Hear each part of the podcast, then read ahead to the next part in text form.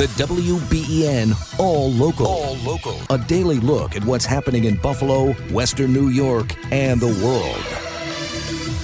I'm Susan Rose. I'm Brian Mazurowski. What does Western New York's new tech hub designation mean, and what comes next? WBEN's Brayton Wilson is here to explain. Monday's milestone announcement of the Buffalo Rochester Syracuse region being designated as a prestigious federal tech hub will provide a chance for Western and Central New York to attract new tech businesses to the area. We have the good resources, but no one ever paid attention. They would just look at Los Angeles and San Francisco and New York. Now that we are a tech hub and doing one of the best of any of the tech hubs, the companies look here. That's U.S. Senator Chuck Schumer. Many of those who advocated for the designation as part of Schumer's Chips and Science Science Act felt it was imperative for Buffalo, Rochester, and Syracuse to come together as one to receive this distinction rather than trying to go at this separately. We really came together because we recognized we're stronger together. But when you look across that, we have unparalleled universities putting out all kinds of incredible talent. We have research and innovation. We have a growing entrepreneur community, and we still have a really strong manufacturing base. And what this provides is the opportunity for the next generation of manufacturing, clean technology manufacturing, and many suppliers who could now play a role in creating the next generation of chips right here in Western New York. That's Christina Orsi, president of the John R. Oishei Foundation. So, with the region now holding the designation as a tech hub, what is the next step of this process? The New York Smart I Corridor Tech Hub proposal will now be able to compete for the next phase of the program that will invest between 50 and 75 million dollars in each of 5 to 10 designated hubs.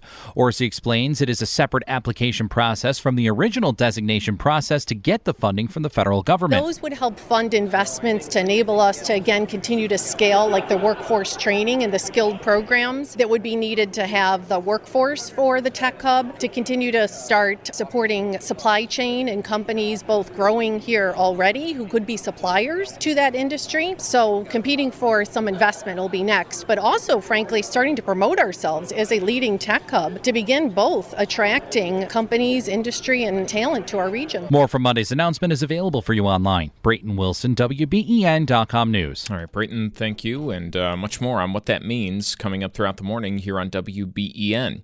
Meanwhile, Israel steps up airstrikes on Gaza, Hamas releasing two more hostages yesterday. The U.S. has advised Israeli officials to consider delaying a ground invasion after two weeks of airstrikes on Gaza. A senior U.S. official also tells ABC News Hamas is willing to release more hostages depending on what Israel does. New video shows two Israeli hostages arriving at a hospital in Tel Aviv this morning. Hamas released the 85 and 79 year old women to the Red Cross. They were abducted from their homes along with their husbands. Their release brings the total number of hostages freed to four. The U.S. says efforts are ongoing to secure the release of hundreds of other hostages, including Americans. Andrew Dymburt with the report. In this country, eight Republicans who want to be Speaker of the House pitched themselves during a candidates forum last night. Joe Khalil has more. There are four who have support already, who some of their names think Tom Emmer, uh, Byron Donalds, Mike Johnson, even Kevin Hern. They have already had people on the House floor vote for them.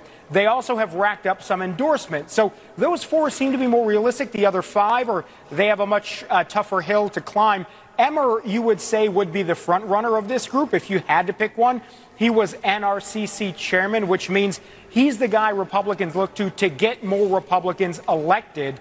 Another closed door meeting will be held today for a secret ballot to choose a nominee. WBEN News Time now 506. A pilot due in court in Portland, Oregon today, accused of trying to crash a plane loaded with passengers. Alaska Airlines Flight 2059 left Everett, Washington for San Francisco Sunday, packed with 80 passengers, and in the cockpit, 44 year old Joseph Emerson, an off duty pilot with Alaska Air, hitching a ride in the jump seat. Soon after takeoff, officials say Emerson tried to cut the plane's engines by pulling the fire extinguisher handles, known as the T handles. The crew was able to overpower Emerson, handcuffing him to a seat in the cabin. We've got the uh, guy that tried to shut the engines down uh, out of the cockpit. The pilots then diverted to Portland, where Emerson was taken into custody.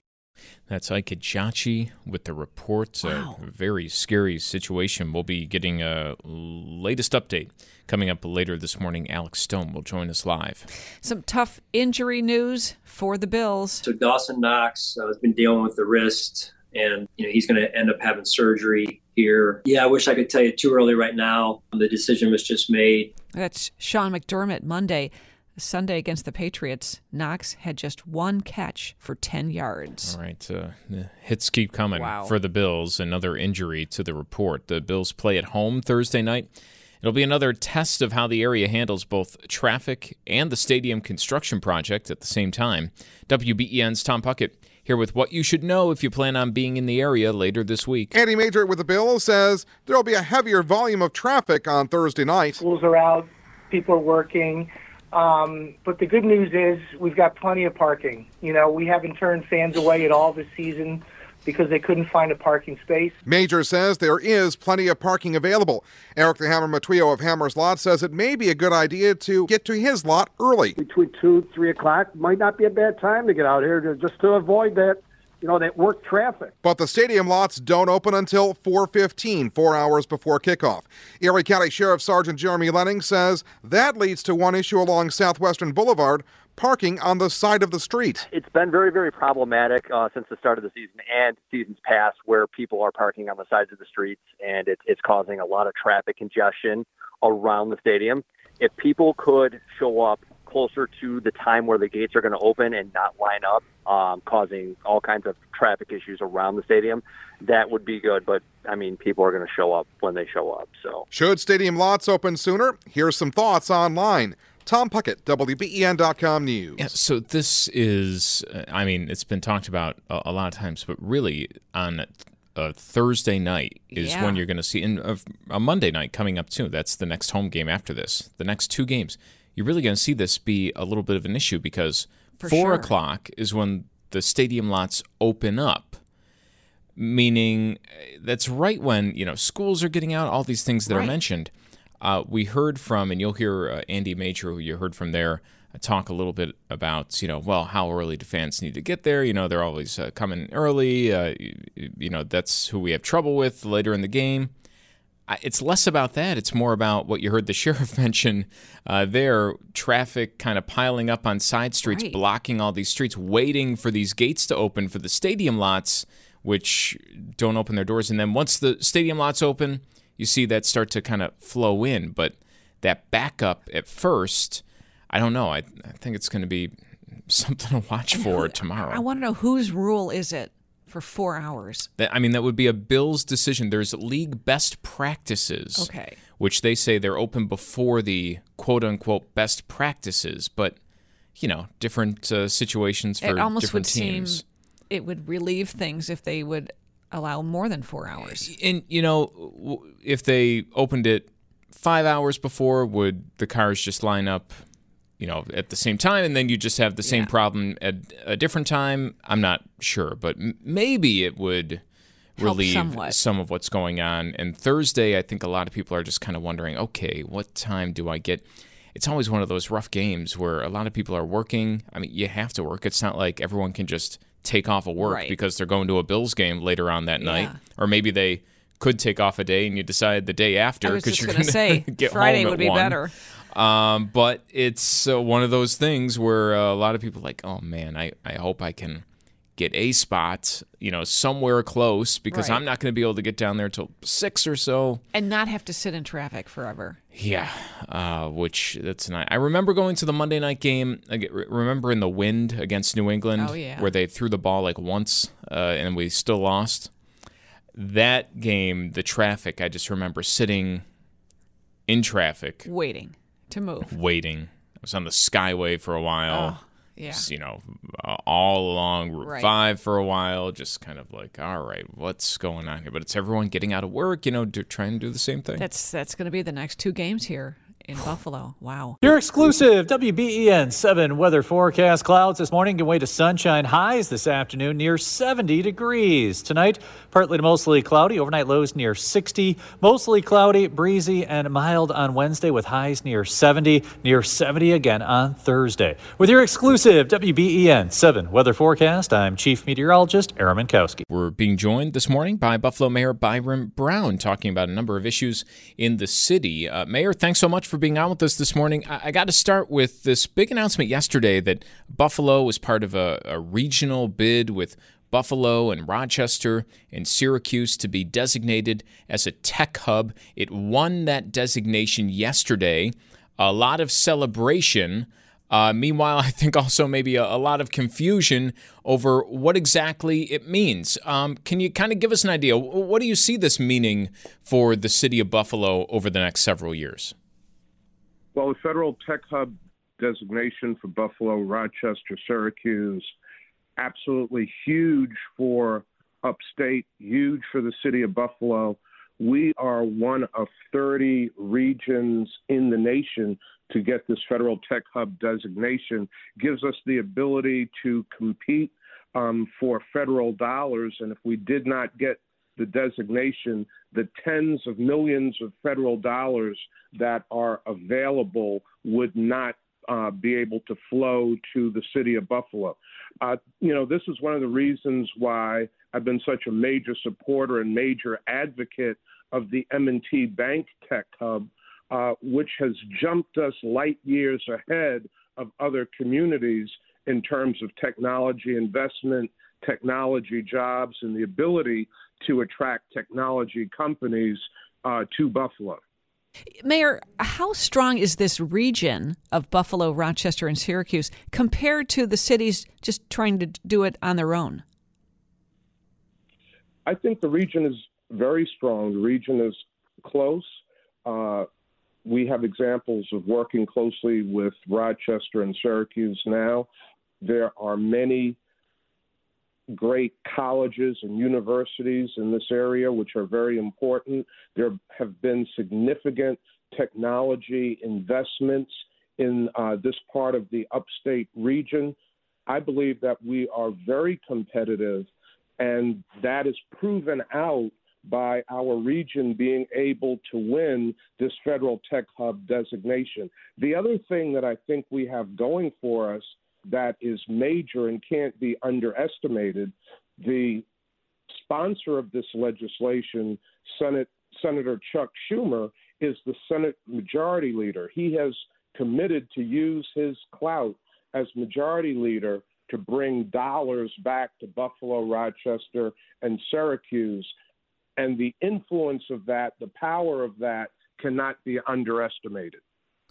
I, there seems to be this uh, talk that all right, so now we have this designation, so tech companies are going to look at Buffalo, and I, am kind of thinking it's more complicated than that. When you talk to, uh, it, could be a tech company, it could be anybody, and, and try and pitch Buffalo as a place to be. Uh, what are some of the things you highlight? Because I'm imagining these companies say, well, you know, I could be out in California or somewhere where a lot of these other companies are, a lot of the big venture capitalists are, and it'll be maybe easier to raise money. What do you tell them about Buffalo? Well, Brian, Susan, what I tell people about Buffalo is the M&T Bank Tech Hub, um, creating the 1,500 technology jobs in downtown Buffalo. Talk about the 43 North business competition talk about what we are doing with our Race for Place initiative, the placemaking that we're doing in downtown Buffalo, using resources that have been provided uh, to this community by Douglas Jemal, the developer. Instead of taking tax breaks, he's putting money back into infrastructure and placemaking in downtown Buffalo, which will make it one of the most attractive places uh, to live and work uh, in the Northeast in the nation uh, for young workers, and that is critically important to these companies. They want a good quality of life for their workers. That's what young workers are looking for, and we have the resources to deliver that to them. And over the next few years, you're going to see a major physical transformation in downtown Buffalo, particularly along Main Street. Mayor, it was also announced yesterday a small business grant program is now open. What are the available funds and what businesses can apply for this? Uh, the available funds uh, will be $3.5 uh. Uh, that will be available to businesses in all nine council districts. Uh, the grants can go up to $25,000 depending on the size of the business. And the businesses that are uh, eligible must be City of Buffalo businesses with less than 50 employees. How much interest do you have for a program like this? Uh, there is significant interest yesterday uh, when we opened the application process. The interest started streaming in. Uh, these grants will be administered by Grow America, formerly uh, the um, National Development Council, as well as the Buffalo Urban League and the exchange at Beverly Gray. We will be providing technical assistance. So even the smallest businesses that need assistance in filling out this grant application, we will have technical assistance providers to help them do that. Uh, the key here is that these are grants, not loans, right? Well, we've expanded the program. So not only are there grants, there's technical assistance, and there are also resources for low interest loans as well. Some businesses might need more than the $25,000 uh, maximum limit for the grant, uh, which the program um, provides. So we will have something for everyone in, in this program, and many businesses in the city of Buffalo will be able to take advantage of it. We know businesses were harmed during the pandemic, and this gives us the ability to help businesses uh, strengthen themselves, uh, strengthen their footing, and grow and create jobs in our community. Mayor, I want to ask you about something that you announced last week, and that is some changes the city's making going forward to help residents be uh, better alerted to major snow events. Uh, among these changes is the city's going to utilize these cell phone notifications, these emergency alert notifications, similar to that big test we had uh, just a couple of weeks ago, similar to what you would see during an Amber Alert. Are you confident that this step is going to, at the very least, at least make people aware of when there's a snowstorm that is more than just your typical Buffalo snow? Very confident that it will make people more aware, that it will reach more people. Uh, it is a federal system that gives us the ability to push notifications into uh, people's cell phones. They don't have to sign up for this system. We will partner closely with the county and the state um, on this notification as well as the federal government. We've already been in touch in close communication with all those other levels of government and very confident uh, that this will make more people aware of severe weather uh, that is about to hit Buffalo, Erie County, and Western New York. How close is the snow plan to being ready? Uh, the snow plan uh, is is ready now. Uh, we will be filing it shortly uh, with the Buffalo Common Council uh, by city charter. The snow plan is due on November 1st. we will certainly meet that deadline, and we have incorporated all of the uh, research and recommendations uh, from uh, the NYU study that we did, uh, the study that the state did, the internal study that the county did, um, our work with uh, my winter weather task force, as well as uh, the work that we have done with FEMA directly and the educational exercise that we did just last week with FEMA all of this updated information, recommendations on new policies, procedures, equipment, vehicles uh, will be in the snow plan, and we feel confident uh, that the, that to the extent that you can prepare for Mother Nature, we will be prepared for this upcoming winter season. Uh, you mentioned uh, vehicles, and you announced that there will be some more pieces to the city's snow fighting fleet available this winter. I guess it would be the natural follow up question.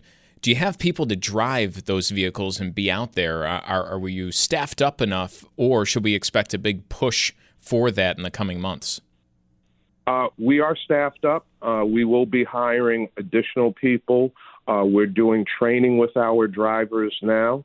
Uh, we have uh, 10 additional plows. Six have been loaned to us by the New York State Thruway Authority four that the city has purchased, others that we're waiting to come in. So we have 50 uh, active um, uh, pieces of snow fighting equipment that will be available for this winter right now as we speak. Uh, the fire department has um, gotten new track vehicles uh, that are more maneuverable, uh, that are more um, uh, um, equipped to handle heavy snow and uh, uh, go between firehouses, deliver medications, and other things. So uh, we're pleased that some of the new equipment uh, that we have negotiated for, that we have purchased, has come in uh, with more equipment on the way. Mayor, before you go, uh, any update at all on the presidency at Buffalo State University that you're up for consideration? Uh, I have not said that I am up, up for consideration. Uh, no update on that what, whatsoever. My full focus is on the city of Buffalo doing the job that the people elected me to do as, as mayor and making sure uh, that we are prepared for winter and that we are positioned uh, to bring tens of millions of dollars into this community and new jobs through this new tech hub designation that we've received. And thank you very much, Senator Chuck Schumer. Mayor, thank you for joining us this morning. Buffalo Mayor Byron Brown with us live. That's the WBEN All Local. All new episodes are made available each weekday morning, produced by the award winning WBEN Newsroom.